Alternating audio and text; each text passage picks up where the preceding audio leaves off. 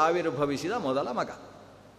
ಆಮೇಲೆ ಪ, ಇದು ಶಿವನಿಂದಲೇ ಆವಿರ್ಭವಿಸಿದ ಮಗ, ಪಾರ್ವತಿಯಿಂದಲೇ ಗಣಪತಿ ಆವಿರ್ಭಾವ ಆಗ್ತದೆ. ಇವರ ದಾಂಪತ್ಯದ ಮಕ್ಕಳ ಜನನವೇ ಬಹಳ ವಿಶಿಷ್ಟವಾದದ್ದು. ಇದಿಷ್ಟು ಮೊದಲ ಪಿತೃಗಳಾದ ವೈರಾಜ ಅನ್ನುವ ಗಣಕ್ಕೆ ಸಂಬಂಧಪಟ್ಟಂತಹ ಇತಿಹಾಸ. ವೈರಾಜ ಗಣದಿಂದ ಆವಿರ್ಭವಿಸಿದ ಪಿತೃಮಾನಸ ಕನ್ಯೆಯಾದಂತಹ ಮೇನೆಯ ವಂಶ ಹೀಗೆ ವಿಸ್ತಾರವಾಗಿ ಬೆಳೆದು ಬಂತು. ಆಮೇಲೆ ಷಣ್ಮುಖನಿಂದ ಯಾರು ಹುಟ್ಟಿದ್ರು? ಈ ಕಡೆಯಿಂದ ಗಣಪತಿಯಿಂದ ಯಾರು ಹುಟ್ಟಿದ್ರು ಅಂತ ಎಲ್ಲ ಕೇಳಲಿಕ್ಕೆ ಹೋಗಬಾರ್ದು. ಅವರಿಗೆ ಮದುವೆ ಆಗಿದೆಯೋ? ಎಲ್ಲ ಕಥೆ ಹೇಳ್ತಾರಲ್ಲ, ಅದು ಗೋಡೆಯಲ್ಲಿ ಗಣಪತಿ ಬಂದು ಹೇಳಿದಂತೆ ನನಗೆ ಯಾವಾಗ ಮದುವೆ? ಅಂತ ಕೇಳಿದಂತೆ. ಅದಕ್ಕೆ, ನಾಳೆ ಅಂತ ಹೇಳಿದ್ರಂತೆ ಈ ತಾಯಿ. ನಾಳೆ ಅಂದರೆ ಯಾವಾಗ ಅಂತ ಗಣಪತಿ ಕೇಳಿದಂತೆ. ನಾಳೆ ಅಂದರೆ ಸೂರ್ಯೋದಯ ಇವತ್ತಾಗಿದೆ ಅಲ್ವಾ? ಸೂರ್ಯಾಸ್ತ ಆಗ್ತದಲ್ಲ? ಅದಾಗಿ ನಾಳೆ ಸೂರ್ಯೋದಯ ಆದಾಗ ಮತ್ತೆ ಮದುವೆ ಅಂತ ಇವರು ಹೇಳಿದ್ರಂತೆ. ಸೂರ್ಯೋದಯ ಆದ ಕೂಡಲೇ ಬಂದು ಕೇಳಿದಂತೆ, ಇವ, ನನಗೆ ಮದುವೆ ಯಾವಾಗ? ಇವಳು ನಾಳೆ ಅಂತ ಮತ್ತೆ, ಅಂದರೆ ಅವನಿಗೆ ಕನ್ನಡ ಬರ್ತಾ ಇತ್ತು ಅಂತ ಅರ್ಥ ಗಣಪತಿಗೆ. ಚೆನ್ನಾಗಿ, ನಮ್ಮ ಕನ್ನಡ ಅಷ್ಟು ಪ್ರಾಚೀನವಾದ ಭಾಷೆ, ಗಣಪತಿಯು ಕೂಡ ಕೇಳಿರ್ತಕ್ಕಂಥ ಭಾಷೆ. ಇವನು ನಾಳೆ ಅಂತ ಹೇಳಿದ್ಲಂತೆ. ಶಿವ ಮತ್ತೆ ಇವತ್ತು ಮತ್ತೆ ಕೇಳಿದಂತೆ ಗಣಪತಿ, ನಾಳೆ ಬಂತಲ್ಲ ಮತ್ತೆ ಯಾವಾಗ? ನೋಡಲ್ಲಿ ಬರೆದಿಟ್ಟಿದ್ದೇನೆ ನಮ್ಮ ಮದುವೆ ಯಾವಾಗ? ನಾಳೆ ಅಂತ ಬರೆದಿಟ್ಟಿದ್ದಾಳೆ. ಯಾವತ್ತು ಬೆಳಗ್ಗೆ ನೋಡಿದ್ರು ನಾಳೆ ಅಂತಿದೆ ಅಂತೆ ಈ ಕಾರಣದಿಂದಾಗಿ ಗಣಪತಿಗೆ ಮದುವೆ ಆಗಲಿಲ್ಲ ಅಂತ. ಗಣಪತಿಯ ಬಗ್ಗೆ ಜಾನಪದವಾಗಿ ಹುಟ್ಟಿದ ಕಥೆಗಳ ರಾಶಿ ನೋಡಿದರೆ, ನಮಗೆ ಗಣಪತಿಯ ಬಗ್ಗೆ ಉಪನ್ಯಾಸ ಮಾಡಿದರೆ ಒಂದು ವರ್ಷ ಆದರೂ ಮುಗಿಸ್ಲಿಕ್ಕೆ ಸಾಧ್ಯ ಇಲ್ಲ. ಅಷ್ಟು ಜಾನಪದ ದೇವತೆಯಾಗಿ ಗಣಪತಿ ಅನ್ನುವ ಶಕ್ತಿ ಬೆಳೆದದ್ದು ಈ ಶಿವ ಪಾರ್ವತಿಯರ ಸಂಸಾರದ ಕಾರಣದಿಂದ. ಇದರ ಹಿನ್ನೆಲೆಯಲ್ಲಿ ಪಿತೃದೇವತೆಗಳ ವಿಶೇಷ ಅನುಗ್ರಹ ಇದೆ ಎನ್ನುವುದನ್ನು ನಾವು ಕಾಣಬೇಕು. ಎರಡನೆಯ ಪಿತೃಗಣ ಅವರನ್ನು ಅಗ್ನಿಶ್ವಾತ್ತರು ಅಂತ ಕರೀತಾರೆ. ಇವರಿಗೆ ಯಾಕೆ ಈ ಹೆಸರು ಅನ್ನುವುದನ್ನು ನಾವು ನಿನ್ನೆ ಗಮನಿಸಿದ್ದೇವೆ. ಈ ಅಗ್ನಿಶ್ವಾತ್ತ ಅಂತಕ್ಕಂತಹ ಪಿತೃಗಣ ಇವರಿಗೆ ಒಬ್ಬಳು ಮಾನಸ ಕನ್ಯೆ ಆಕೆಗೆ ಅಚ್ಚೋದೆ ಅಂತ ಹೆಸರು. ಅಚ್ಚೋದ ಅನ್ನುವ ಶಬ್ದಕ್ಕೆ ಅರ್ಥ ಏನು? ಸ್ವಚ್ಛವಾದ ನೀರು ಉಳ್ಳದ್ದು ಅಂತ. ಉದ ಅಂದರು ಉದಕ ಅಂದರು ಅರ್ಥ ಒಂದೇ. ಅಚ್ಚ ಅಂದರೆ ಸ್ವಚ್ಛ ಅಂತ ಅರ್ಥ. ಅಚ್ಚವಾದ ಉದ ಉಳ್ಳದ್ದು ಅಚ್ಚೋದ. ದೇವಲೋಕದಲ್ಲಿ ಒಂದು ಸರೋವರ ಇದೆ. ಅದಕ್ಕೆ ಅಚ್ಚೋದ ಅಂತಲೇ ಹೆಸರು. ಆ ಅಚ್ಚೋದ ಸರೋವರ ಈ ಅಚ್ಚೋದೆಯ ಕಾರಣದಿಂದ ಆವಿರ್ಭೂತವಾಯಿತು ಅಂತ ಹರಿವಂಶ ಪುರಾಣ ಹೇಳ್ತದೆ. ಹೇಗೆ? ಸೂರ್ಯನ ಮಗಳಾದ ಯಮುನೆ ಮತ್ತು ತಪತಿಯಿಂದ ಯಮುನಾ ಮತ್ತು ತಪತಿ ಅಂತಕ್ಕಂತಹ ಎರಡು ಮಹಾನದಿಗಳ ಆವಿರ್ಭಾವವಾಗಿದೆಯೋ, ಹಾಗೆಯೇ ಪಿತೃಮಾನಸ ಕನ್ಯೆಯಾದಂತಹ ಅಚ್ಚೋದೆಯಿಂದಾಗಿ ದೇವಲೋಕದಲ್ಲಿ ಅಚ್ಚೋದ ಅಂತಕ್ಕಂತಹ ಸರೋವರದ ನಿರ್ಮಾಣವಾಯಿತು. ಆ ಸರೋವರಕ್ಕೆ ಅಭಿಮಾನಿನಿಯಾಗಿರ್ತಕ್ಕಂಥವಳು ಈ ಪಿತೃಮಾನಸ ಕನ್ಯೆಯಾದಂತಹ ಅಚ್ಚೋದೆ. ಈ ಅಚ್ಚೋದೆಯ ಕತೆ ಇನ್ನಷ್ಟು ರೋಚಕವಾದದ್ದು. ಆಕೆ ತನ್ನ ತಂದೆ ಯಾರು ಅಂತ ಗೊತ್ತಾಗದೆ ತನ್ನ ಯೋಗ ಶಕ್ತಿಯಿಂದ ಆಕಾಶ ಮಾರ್ಗದಲ್ಲಿ ಸಂಚಾರ ಮಾಡ್ತಾ ಇದ್ದಾಳೆ. ತನ್ನ ಪಿತೃಗಳು ಆ ಅಗ್ನಿಶ್ವಾತ್ತರೆಂಬ ಪಿತೃಗಣ. ಆದರೆ ಅಗ್ನಿಶ್ವಾತ್ತರು ಅವರು ಅಮೂರ್ತ ಪಿತೃಗಳು. ಅಮೂರ್ತರು ಅಂದರೆ ಏನು?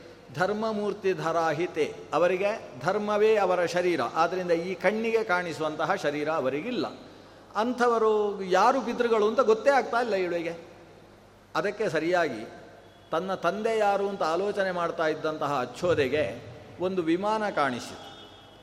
ಆ ವಿಮಾನದಲ್ಲಿ ನೋಡಿದರೆ ಒಬ್ಬ ಸ್ಫುರದ್ರೂಪಿಯಾದಂತಹ ಯುವಕ ಒಬ್ಬಳು ಯುವತಿಯ ಜೊತೆಗೆ ಕುಳಿತಿರುವಂಥದ್ದು ಕಂಡಿತು. ಅದು ಕಂಡ ಕೂಡಲೇ ನಾನು ಆಕಾಶದಲ್ಲಿ ಸಂಚಾರ ಮಾಡ್ತಾ ಇದ್ದೇನೆ. ಈ ದಂಪತಿಗಳು ಕೂಡ ಆಕಾಶದಲ್ಲಿ ಸಂಚಾರ ಮಾಡ್ತಾ ಇದ್ದಾರೆ. ಆದ್ದರಿಂದ ಇವನೇ ನನ್ನ ತಂದೆ ಅಂತ ಅವಳು ತೀರ್ಮಾನ ಮಾಡ್ತಾಳೆ. ತೀರ್ಮಾನ ಮಾಡಿ ಹತ್ತಿರಕ್ಕೆ ಹೋಗ್ತಾಳೆ. ಹತ್ತಿರಕ್ಕೆ ಹೋಗಿ, ಅಪ್ಪ ಅಂತೇಳಿ ನಮಸ್ಕಾರ ಮಾಡಬೇಕು ಅಂತ ಯೋಚನೆ ಮಾಡ್ತಾ ಇರುವ ಹಾಗೆ ಇವಳು ದಪ್ಪನೆ ಬೀಳುವುದಕ್ಕೆ ಪ್ರಾರಂಭ ಆಗಿಬಿಡ್ತಾಳೆ. ಆ ವಿಮಾನದಲ್ಲಿ ಕಾಣಿಸಿದ್ದು ಯಾರು? ಅವನಿಗೆ ಅಮಾವಸು ಅಂತ ಹೆಸರು. ಅಮಾವಸು ರೀತಿ ಖ್ಯಾತಃ. ಅದ್ರಿಕಯಾಯುತಃ, ಅದ್ರಿಕಾಪ್ಸರಸಾಯುತಃ. ಜೊತೆಗಿದ್ದವಳಿಗೆ ಅದ್ರಿಕಾ ಅಂತ ಹೆಸರು, ಅವಳು ಒಬ್ಬಳು ಅಪ್ಸರ ಸ್ತ್ರೀ ಅಪ್ಸರಸ್ ಆಗಿರತಕ್ಕಂತಹ ಅದ್ರಿಕೆಯ ಜೊತೆಗಿರುವ ಅಮಾವಸು ಅಂತ ಖ್ಯಾತನಾದಂತಹ ರಾಜ ತಾನು ಎತ್ತರದ ವಿಮಾನದಲ್ಲಿ ಸಂಚಾರ ಮಾಡ್ತಾ ಇದ್ದಾನೆ. ಆ ಕಾಲದಲ್ಲಿ ಯಾರ ವಿಮಾನ ಇರಲಿಲ್ಲ. ವಿಮಾನ ಇದ್ದದ್ದು ಈ ಅಮಾವಸುವಿನ ಕೈಯಲ್ಲಿ. ಆದ್ದರಿಂದ ಅಮಾವಸುವಿಗೆ ಉಪರಿಚಾರ ಅಂತ ಬೇರೆ ಹೆಸರಿತ್ತು.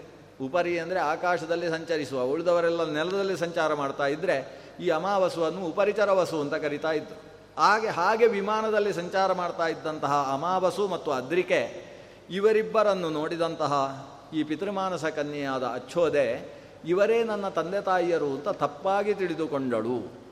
ನೋಡಿ, ತಂದೆ ತಾಯಿಯರು ಕಾಣಿಸಿಕೊಳ್ಳದೆ ಹೋದರೆ ಈ ಸಮಸ್ಯೆ ಆಗ್ತದೆ ಈಕೆಗೆ. ಈ ತಪ್ಪು ತಿಳಿದದ್ದುಂಟಲ್ವ? ಇದೊಂದು ದೋಷ. ಯಾವುದನ್ನು ತಪ್ಪು ತಿಳಿದರೂ ಅದೊಂದು ದೋಷ. ಅದು ದೇವತೆಗಳಲ್ಲಿ ಅಂಥದ್ದು ದೊಡ್ಡ ದೋಷ. ಮನುಷ್ಯರಲ್ಲಿ ತಪ್ಪು ತಿಳ್ಕೊಂಡ್ರೆ ಆಮೇಲೆ ಸರಿ ಮಾಡ್ಕೊಳ್ತಾರೆ. ಸಾಮಾನ್ಯವಾಗಿ ತಿಳಿಯುವುದೇ ತಪ್ಪು, ತಿಳಿಯುವುದೇ ಜಾಸ್ತಿ. ಸರಿಯಾಗಿ ತಿಳ್ಕೊಂಡಿದ್ದಾರೆ ಅಂದರೆ ಅದೊಂದು ಅದೃಷ್ಟ ವಿಶೇಷದಿಂದ ತಿಳ್ಕೊಂಡಿದ್ದಾರೆ ಅಂತ ಅರ್ಥ. ಆದರೆ ದೇವತೆಗಳಲ್ಲಿ ತಪ್ಪು ತಿಳಿಯುವುದು ಅನ್ನೋದಿಲ್ಲ. ಇವಳು ತಪ್ಪು ತಿಳಿದಳಲ್ಲ.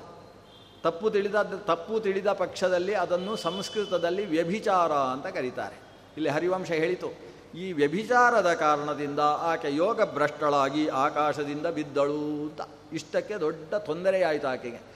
ತಂದೆ ತಾಯಿಯರಲ್ಲದೇ ಇದ್ದ ವ್ಯಕ್ತಿಗಳನ್ನು ತಂದೆ ತಾಯಿಯರು ಅಂತ ತಪ್ಪಾಗಿ ಭಾವಿಸಿದಂತಹ ಮಾನಸ ವ್ಯಭಿಚಾರದ ಕಾರಣದಿಂದ ಆಕೆ ಆಕಾಶದಿಂದ ಯೋಗಭ್ರಷ್ಟಳಾಗಿ ಬೀಳುವುದಕ್ಕೆ ಪ್ರಾರಂಭಿಸಿತು. ಕೆಳಗೆ ಬೀಳ್ತಾ ಇದ್ದವಳು ಹೆದರಿಕೆಯಿಂದ ಪಾಹಿ ಪಾಹಿ ಅಂತ ಕೂಗಿಕೊಂಡ್ಳು ರಕ್ಷ, ರಕ್ಷಮಾಮ್ ಅಂತ ಕೂಗಿಕೊಂಡಿದ್ದಾಳೆ. ನನ್ನನ್ನು ರಕ್ಷಿಸಿ. ಜೋರಾಗಿ ಆಕೆ ಕೂಗ್ತಾ ಇದ್ದ ಹಾಗೆ, ಇನ್ನೇನು ಕೆಳಕ್ಕೆ ಬಿದ್ದು ನಕ್ಷತ್ರ ಲೋಕ ಅಲ್ಲ, ಅದಕ್ಕಿಂತ ಕೆಳಗೆ ಇರತಕ್ಕಂತಹ ಪಕ್ಷಿಗಳು ಹಾರಾಡುವ ಪ್ರದೇಶಕ್ಕೆ ಬೀಳಬೇಕು. ಹಾಗೆ ಬೀಳ್ತಾ ಇರುವಾಗ ತಿಷ್ಠ ಅಂತ ಒಂದು ಶಬ್ದ ಕೇಳಿಸಿತು.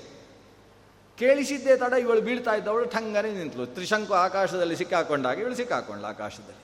ಮೇಲಕ್ಕೂ ಹೋಗಲಿಕ್ಕಾಗುವುದಿಲ್ಲ, ಕೆಳಕ್ಕೂ ಬೀಳ್ತಾ ಇಲ್ಲ, ಅಲ್ಲಿ ಸಿಕ್ಕ ಹಾಕಿಕೊಂಡಿದ್ದಾಳೆ ತಿಷ್ಠ ಅಂತ ಶಬ್ದ ಎಲ್ಲಿಂದ ಬಂತು? ನಿಲ್ಲು ಅಂತ ಮಾತು ಬಂತಲ್ಲ, ಎಲ್ಲಿಂದ? ನೋಡ್ತಾಳೆ, ಏನೂ ಕಾಣಿಸುವುದಿಲ್ಲ.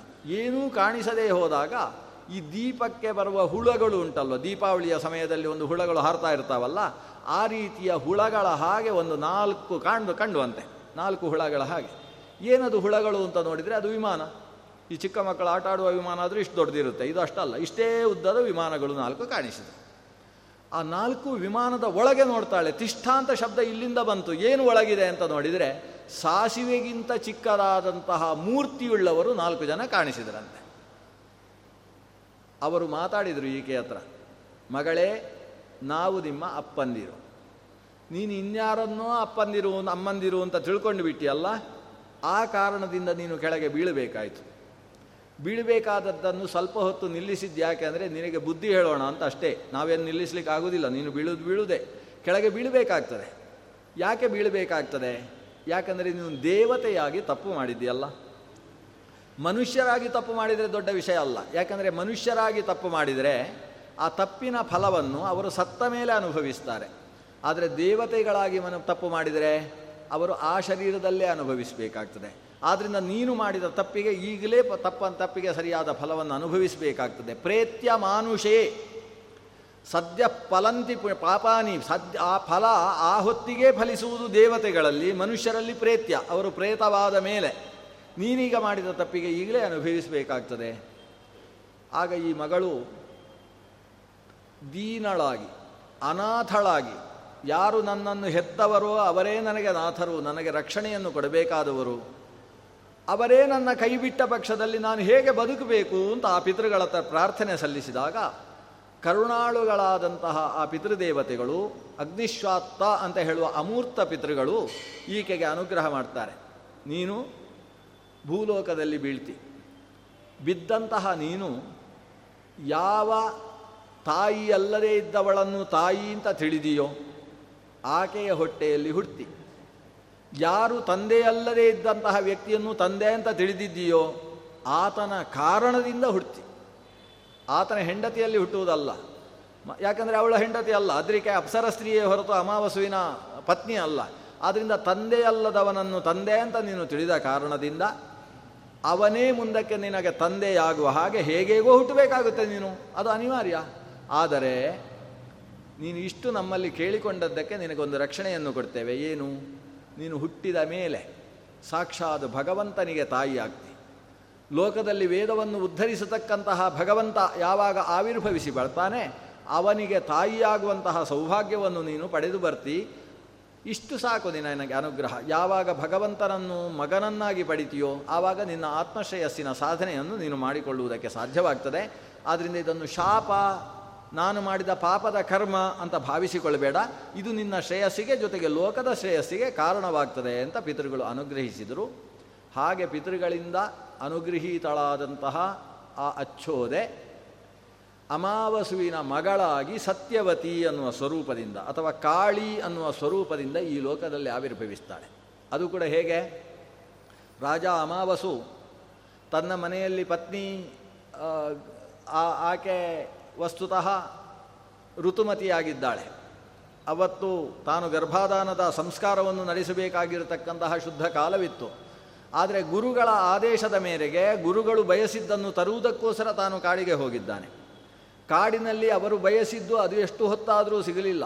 ಮಧ್ಯಾಹ್ನದ ತನಕ ಹುಡುಕಿ ಸಿಗದೇ ಹೋದಾಗ ಆ ಸೂರ್ಯನ ಬಿಸಿಲಿನಿಂದ ಕಂಗೆಟ್ಟಂತಹ ರಾಜ ಒಂದು ವೃಕ್ಷದ ತಟದಲ್ಲಿ ಸ್ವಲ್ಪ ನೀರು ಕುಡಿದು ತಾನು ಸ್ವಲ್ಪ ವಿಶ್ರಮಿಸಿದ್ದಾನೆ. ಅಷ್ಟರಲ್ಲಿ ಆತನಿಗೆ ಕಣ್ಣಿನಲ್ಲಿ ನಿದ್ದೆ ಕಾಣಿಸಿಕೊಂಡಿದೆ. ತನ್ನ ಮನೆಯಲ್ಲಿದ್ದಂತಹ ಪತ್ನಿಯನ್ನು ನೆನೆಸಿಕೊಳ್ತಾನೆ. ಆತನ ಪ್ರಜನನ ಶಕ್ತಿ ಸ್ಖಲಿತವಾಗ್ತದೆ. ಸ್ಖಲಿತವಾದ ಕೂಡಲೇ ಆತ ಒಂದು ಅಶ್ವತ್ಥದ ಎಲೆಯ ದೊನ್ನೆಯನ್ನು ಮಾಡಿ, ಅದರಲ್ಲಿ ತನ್ನ ಪ್ರಜನನ ಶಕ್ತಿಯನ್ನು ತುಂಬಿಸಿ, ತನ್ನ ಜೊತೆಗಿದ್ದಂತಹ ಒಂದು ಗಿಡುಗ ಹಕ್ಕಿಯ ಕೈಯಲ್ಲಿ ಅದನ್ನು ಕೊಟ್ಟು, ಇದನ್ನು ನನ್ನ ಪತ್ನಿಗೆ ತಲುಪಿಸು. ಪತ್ನಿ ಇದರ ಮೂಲಕವಾಗಿ ಗರ್ಭವನ್ನು ಸಂಪಾದನೆ ಮಾಡಬೇಕು ಅಂತ ಹೇಳಿ ಕಳಿಸಿಕೊಡ್ತಾನೆ.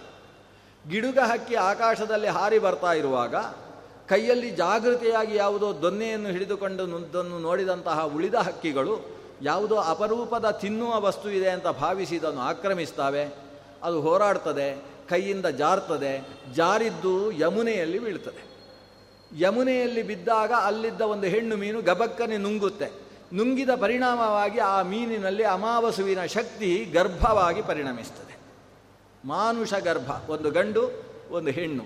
ದಾಶರಾಜ ತಾನು ಬಲೆ ಬೀಸಿದಾಗ ಆ ಗರ್ಭಿಣಿ ಹೆಣ್ಣು ಸಿಗುತ್ತೆ. ಅದು ಏನು ಇಷ್ಟು ಹೊಟ್ಟೆ ದೊಡ್ಡದಿದೆ, ಏನೋ ವಿಶೇಷ ಇದೆ ಅಂತ ಜಾಗೃತಿಯಾಗಿ ಅದನ್ನು ಕತ್ತರಿಸಿದಾಗ ಒಳಗೆ ಎರಡು ಮಕ್ಕಳು, ಒಂದು ಗಂಡು ಮಗು, ಒಂದು ಹೆಣ್ಣು ಮಗು. ಮತ್ಸ್ಯ ಗರ್ಭದಿಂದ ಆವಿರ್ಭವಿಸಿದಂತಹ ಮಗು ಮತ್ತು ಹೆಣ್ಣು ಮಗುವನ್ನು ಇಬ್ಬರು ದಂಪತಿಗಳು ಹಿಡ್ಕೊಂಡು ಹೋಗಿ ಅವತ್ತಿನ ರಾಜನಾದ ಅಮಾವಸುವಿಗೆ ಸಮರ್ಪಿಸ್ತಾರೆ.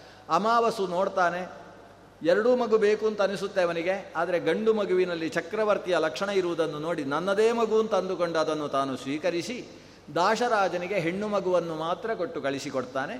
ತಾನು ಸ್ವೀಕರಿಸಿದ ಮಗು ಮತ್ಸ್ಯಗರ್ಭದಿಂದ ಆವಿರ್ಭವಿಸಿದ್ರಿಂದ ಮತ್ಸ್ಯರಾಜ ಅಂತ ಮುಂದಕ್ಕೆ ಪ್ರಸಿದ್ಧವಾಗ್ತದೆ, ಕುರುಕ್ಷೇತ್ರದ ಯುದ್ಧದಲ್ಲಿ ತಾನು ಯುದ್ಧದಲ್ಲಿ ಭಾಗವಹಿಸ್ತದೆ. ಹೆಣ್ಣು ಮಗು ದಾಶರಾಜನ ಮನೆಯಲ್ಲಿ ಬೆಳೆದು, ಕಾಳಿ ಅಥವಾ ಮತ್ಸ್ಯಗಂಧಿ ಅನ್ನುವ ಹೆಸರಿನಿಂದ ಪ್ರಸಿದ್ಧವಾಗಿ ಕೊನೆಗೆ ಪರಾಶರರ ಕಾರಣದಿಂದಾಗಿ ಸತ್ಯವತಿ ಅನ್ನುವ ಹೆಸರು ಪಡೆದು ವೇದವ್ಯಾಸರ ಜನನಕ್ಕೆ ತಾನು ಕಾರಣಳಾಗ್ತಾಳೆ ಅನ್ನುವುದು ಪಿತೃವಂಶದ ಇನ್ನೊಂದು ಕುಡಿ. ಹೀಗೆ ಪಿತೃವಂಶದಲ್ಲಿ ಅಗ್ನಿಶ್ವಾತ್ತ ಅನ್ನುವ ಪಿತೃಗಣದಿಂದ ಅಚ್ಚೋದೆಯ ಆವಿರ್ಭಾವವಾಗಿ ಆ ಅಚ್ಚೋದೆಯಿಂದಾಗಿ ವೇದವ್ಯಾಸರ ಆವಿರ್ಭಾವದ ತನಕದ ಕಥೆ. ಇದು ಒಂದು ಪಿತೃಗಣಕ್ಕೆ ಸಂಬಂಧಪಟ್ಟಂತಹ ಕಥೆ. ಮತ್ತು ಮೂರನೆಯ ಪಿತೃಗಣಕ್ಕೆ ಬರ್ಹಿಷದರು ಅಂತ ಹೆಸರು. ಋಗ್ವೇದದಲ್ಲಿ ಬಂದಿರುವ ಪಿತೃಗಳ ಹೆಸರು ಇದು ಪರಿ ಬರಿಹಿಷದಹ ಅಂತ. ಈ ಬರಿಹಿಷದ ಅನ್ನುವ ಪಿತೃಗಣಕ್ಕೆ ಒಬ್ಬಳು ಹೆಣ್ಣು ಮಗಳು, ಅವಳಿಗೆ ಪೀವರಿ ಅಂತ ಹೆಸರು. ಇದು ಮಾನಸ ಕನ್ಯೆ, ಪಿತೃಮಾನಸ ಕನ್ಯೆ ಪೀವರಿ. ಪೀವರಿಯನ್ನು ಕೊಟ್ಟು ವಿವಾಹ ಮಾಡ್ತಾರೆ. ಅದರಲ್ಲಿ ಪೀವರಿಯಲ್ಲಿ ಆವಿರ್ಭಾವಗೊಂಡದ್ದು ಒಟ್ಟು ಐದು ಜನ ಮಕ್ಕಳು. ಪೀವರಿಯನ್ನು ಕೊಟ್ಟದ್ದು ಯಾರಿಗೆ? ಈ ವೇದವ್ಯಾಸರ ಮಗನಿಗೆ, ಶುಕಾಚಾರ್ಯರಿಗೆ. ನಮಗೆ ಭಾಗವತ ಎಲ್ಲ ಕೇಳಿದವರಿಗೆ ಆಶ್ಚರ್ಯ ಅನಿಸುವ ಕಥೆ ಇಲ್ಲಿ ಉಂಟು. ಶುಕಾಚಾರ್ಯರಿಗೆ ಪಿತೃಮಾನಸ ಕನ್ಯೆಯಂದ ಕನ್ಯೆಯಾದಂತಹ ಪೀವರಿಯನ್ನು ಕೊಟ್ಟು ವಿವಾಹ ಮಾಡ್ತಾರೆ. ಶುಕಾಚಾರ್ಯರು ಪೀವರಿಯಲ್ಲಿ ಐದು ಜನ ಮಕ್ಕಳಿಗೆ ತಂದೆಯಾಗ್ತಾರೆ. ಯೋಗಾಚ, ಯೋಗ ಮಾತಾಚ, ಯೋಗಿನೀಚ ತಥೈವಚ. ಅವಳು ಎಂಥವಳು ಪೀವರಿ ಅಂದರೆ ತಾನು ಸ್ವತಃ ಯೋಗಾಭ್ಯಾಸವನ್ನು ಮಾಡಿರತಕ್ಕಂಥವಳು. ಯೋಗಿಗಳಿಗೆ ಹೆಂಡತಿಯ ಮಕ್ ತಾಯಿಯಾಗತಕ್ಕಂಥವಳು ಅವಳು ಪಡೆದಂತಹ ಮಕ್ಕಳೆಲ್ಲ ಮಹಾಯೋಗಿಗಳಂತೆ. ಜೊತೆಗೆ ಯೋಗಿಯಾದಂತಹ ಶುಕಾಚಾರ್ಯನನ್ನೇ ಪತಿಯನ್ನಾಗಿ ಪಡೆದಿರತಕ್ಕಂಥವಳು. ಸ್ವತಃ ತಾನೂ ಕೂಡ ಯೋಗಿನಿಯಾಗಿರ್ತಕ್ಕಂಥವಳು. ಅಂತಹ ಪೀವರಿ ಈ ಶುಕಾಚಾರ್ಯರ ಪತ್ನಿಯಾಗಿ ಐದು ಜನ ಮಕ್ಕಳಿಗೆ ತಾಯಿಯಾಗ್ತಾಳೆ. ಅದರಲ್ಲಿ ನಾಲ್ಕು ಜನ ಗಂಡು ಮಕ್ಕಳು. ಅದರಲ್ಲಿ ಕೃಷ್ಣ ಮೊದಲಾದಂತಹ ನಾಲ್ಕು ಜನ ಮಕ್ಕಳು. ಕೃಷ್ಣ ಅಂದರೆ ದೇವಕಿ ಸುತ ಕೃಷ್ಣ ಅಲ್ಲ, ಇವನು ಒಬ್ಬ ಕೃಷ್ಣ, ಒಬ್ಬ ಋಷಿ. ಅವರೆಲ್ಲರೂ ಕೂಡ ಯೋಗಿಗಳು. ಆ ಯೋಗಿ ಯೋಗಶಾಸ್ತ್ರವನ್ನು ರಚನೆ ಮಾಡಿದವರು ಅವರ ತಾಯಿ ಈಕೆ. ಇನ್ನೊಬ್ಬಳು ಹೆಣ್ಣು ಮಗಳು, ಐದನೆಯವಳು ಹೆಣ್ಣು ಮಗಳು, ಅವಳಿಗೆ ಕೃತ್ವಿ ಅಂತ ಹೆಸರು. ಹೀಗೆ ಪೀವರಿ, ಕೃತ್ವಿ, ಆ ಕೃತ್ವಿಯನ್ನು ಶುಕಾಚಾರ್ಯರೇ ಕೊಟ್ಟು ವಿವಾಹ ಮಾಡ್ತಾರೆ. ಹೀಗೆಲ್ಲ ಮುಂದುವರಿಯುತ್ತದೆ. ಅಂತೂ ಶುಕಾಚಾರ್ಯರು ಇಷ್ಟು ದಾಂಪತ್ಯವನ್ನು ಮಾಡಿ ಐದು ಜನ ಮಕ್ಕಳಾದ ಮೇಲೆ ಅವರಿಗೆ ಒಂದು ದಿವಸ ವೈರಾಗ್ಯ ಬಂತಂತೆ ಭಾಗವತ ಕೇಳಿದ್ರಿಂದ ಬಂದದ್ದು ಈ ಭಾಗವತ ಕೇಳಿದರೆ ಎಲ್ಲ ಮದುವೆ ಆದದ್ದೆಲ್ಲ ಹೋಗಿಬಿಡ್ತದೆ. ಹೀಗೆ ಶುಕಾಚಾರ್ಯರು ಸರಿಯಾಗಿ ಭಾಗವತ ಕೇಳಿದರೆ ಹಾಗೆ. ಎಡವಟ್ಟು ಎಡವಟ್ಟಾಗಿ ಭಾಗವತ ಕೇಳಿದರೆ ಒಂದು ಮದುವೆ ಆಗಿದ್ದವ, ನಾಲ್ಕು ಮದುವೆ ಆಗುವ ಸಾಧ್ಯತೆ ಉಂಟು ಅದು ಶುಕಾಚಾರ್ಯರು ಪರಮ ವೈರಾಗ್ಯ ಸಂಪನ್ನರಾಗಿ ಪ್ರೌರಜನವನ್ನು ಹೊಂದಿ ಎಲ್ಲವನ್ನೂ ಬಿಟ್ಟು ಅವಧೂತ ವಿಶೇಷ ಶಿಖಾವಣಿಗಳಾಗ್ತಾರೆ. ಆದರೆ ವಿಶೇಷತೆ ಏನು ಅಂದರೆ, ಅವರು ತಾವು ಸಂಸಾರವನ್ನು ಅಷ್ಟು ದೀರ್ಘಕಾಲ ನಡೆಸಿದ್ದರೂ ಕೂಡ ಸಂಸಾರದಲ್ಲಿ ಕಮಲದ ಪತ್ರದ ಹಾಗೆ ಇರಬೇಕು, ಇಲ್ಲದಿರಬೇಕು ಅನ್ನುವ ಮಾತಿಗೆ ಅನುಗುಣವಾಗಿದ್ದುಕೊಂಡು ಪದ್ಮಪತ್ರಮಿವಾಂಭಸಿ ಅನ್ನುವ ರೀತಿಯಲ್ಲಿ ತಾವು ಜೀವನವನ್ನು ನಡೆಸಿದ ಪರಿಣಾಮ ಏನಾಗಿತ್ತು ಅಂದರೆ ಶುಕಾಚಾರ್ಯರಿಗೆ ಎಷ್ಟು ವರ್ಷವಾದರೂ ಹದಿನಾರು ವರ್ಷದವರ ಹಾಗೆ ಕಾಣ್ತಾ ಇತ್ತು ಯಾವಾಗ ಮನುಷ್ಯನಿಗೆ ವಯಸ್ಸು ಬೇಗ ಜಾಸ್ತಿ ಆಗುವುದು ಯಾಕೆ? ಕೆಲವರಿಗೆ ಹದಿನಾಲ್ಕು, ಹದಿನಾರು ವರ್ಷವಾದರೆ ತಲೆಗೂದಲೆಲ್ಲ ಬೆಳ್ಳಗಾಗುತ್ತಲ್ವ? ಯಾಕೆ? ಟೆನ್ಷನ್ ಈ ಟೆನ್ಷನ್ ಮಾಡಿಕೊಂಡ್ರೆ, ಅಂದರೆ ಸಂಸಾರದಲ್ಲಿ ಜಾಸ್ತಿ ತಲೆ ಮೇಲೆ ಹಾಕ್ಕೊಂಡ್ರೆ ಆವಾಗ ಅವರಿಗೆ ಬೇಗ ವಯಸ್ಸಾಗ್ತದೆ. ಏನು ಇಪ್ಪತ್ತೈದು, ಮೂವತ್ತು ವರ್ಷ ಆಗಬೇಕಾದ್ರೆ ನಿಮಗೆ ಷಷ್ಟಿ ಪೂರ್ತಿ ಆಗಿದೆಯಾ ಅಂತ ಕೇಳುವ ಹಾಗಿರ್ತಾರಲ್ಲ. ಇದು ಯಾಕಂದರೆ ಸಿಕ್ಕಾಬಟ್ಟೆ ಟೆನ್ಷನ್ ಮಾಡಿಕೊಳ್ಳೋದ್ರಿಂದ ಹಾಗಾಗುತ್ತೆ ಯಾರು ಎಲ್ಲವನ್ನೂ ಭಗವಂತನ ಮೇಲೆ ಹಾಕಿ ಶಾಂತವಾಗಿ ಎಲ್ ಯಾವುದನ್ನೂ ಅಂಟಿಸಿಕೊಳ್ಳದೆ ಇರ್ತಾರೋ ಅವರಿಗೆ ಮುನ್ನೂರು ವರ್ಷವಾದರೂ ಕೂಡ ಇಪ್ಪತ್ತೈದು ವರ್ಷದವರ ಹಾಗೆ ಇರ್ತಾರೆ ಅಂತ ಶುಕಾಚಾರ್ಯರು ಹೇಳ್ತಾರೆ. ಒಬ್ಬರು ಹಿಮಾಲಯದ ತಪ್ಪಲಿನ ಸ್ವಾಮಿರಾಮ ಬರೆದಂತಹ ಒಂದು ವಿಶಿಷ್ಟವಾದ ಪುಸ್ತಕ ಇದೆ. ಆ ಹಿಮಾಲಯದಲ್ಲಿರತಕ್ಕಂತಹ ಅನುಭಾವಿಗಳ ಬಗ್ಗೆ ಬರ್ತದೆ. ಅದರಲ್ಲಿ ಮುನ್ನೂರ ಮೂವತ್ತೈದು ವರ್ಷದ ಒಬ್ಬ ಸ್ವಾಮಿಯನ್ನು ಕಂಡಿದ್ದೇನೆ. ಅವರು ಮೂವತ್ತೈದು ವರ್ಷದವರು ಅಂತ ಅವರ ಚಿತ್ರವನ್ನು ಕೂಡ ಪಬ್ಲಿಷ್ ಮಾಡಿದ್ದಾರಲ್ಲ. ಇದೆಲ್ಲ ಹೇಗೆ ಸಾಧ್ಯ ಆಗ್ತದೆ? ಯೋಗದಿಂದ ಅಂತಹದ್ದು ಸಾಧ್ಯ ಆಗ್ತದೆ.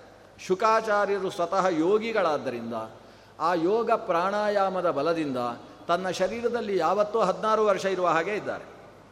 ನಮಗೆ ಯೋಗಿಗಳಲ್ಲಿ ಮೊತ್ತ ಮೊದಲು ಯಾರು ಕಾಣಿಸುವುದು? ಸನಕ ಸನಂದನ ಸನಾತನ ಸನಸ್ಸುಜಾತ ಅಂತ ಇವರಿಗೆಲ್ಲ ಹೆಸರೇನು?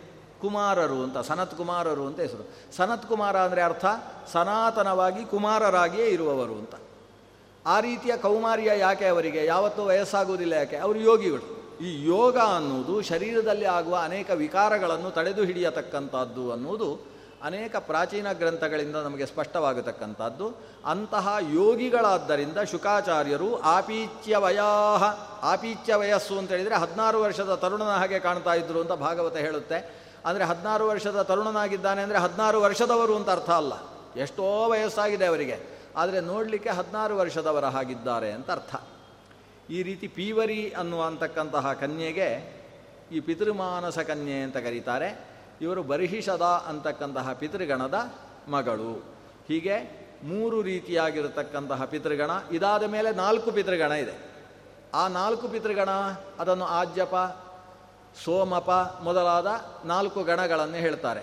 ಈ ನಾಲ್ಕು ಗಣ, ಅದು ನಾಲ್ಕು ವರ್ಣಕ್ಕೆ ಸಂಬಂಧಪಟ್ಟಂತಹ ಪಿತೃಗಣ ಆ ನಾಲ್ಕು ವರ್ಣದವರು ಅದನ್ನು ವಿಶೇಷವಾಗಿ ಆರಾಧಿಸತಕ್ಕದ್ದು. ಅದರಲ್ಲಿ ಸುಸ್ವಧ ಅನ್ನೋದು ಮೊದಲನೆಯ ಪಿತೃಗಣ, ಸುಕಾಲ ಅನ್ನೋದು ಎರಡು, ಆಜ್ಯಪ, ಸೋಮಪ ಅಂತ ನಾಲ್ಕು ಪಿತೃಗಣ ಇದೆ.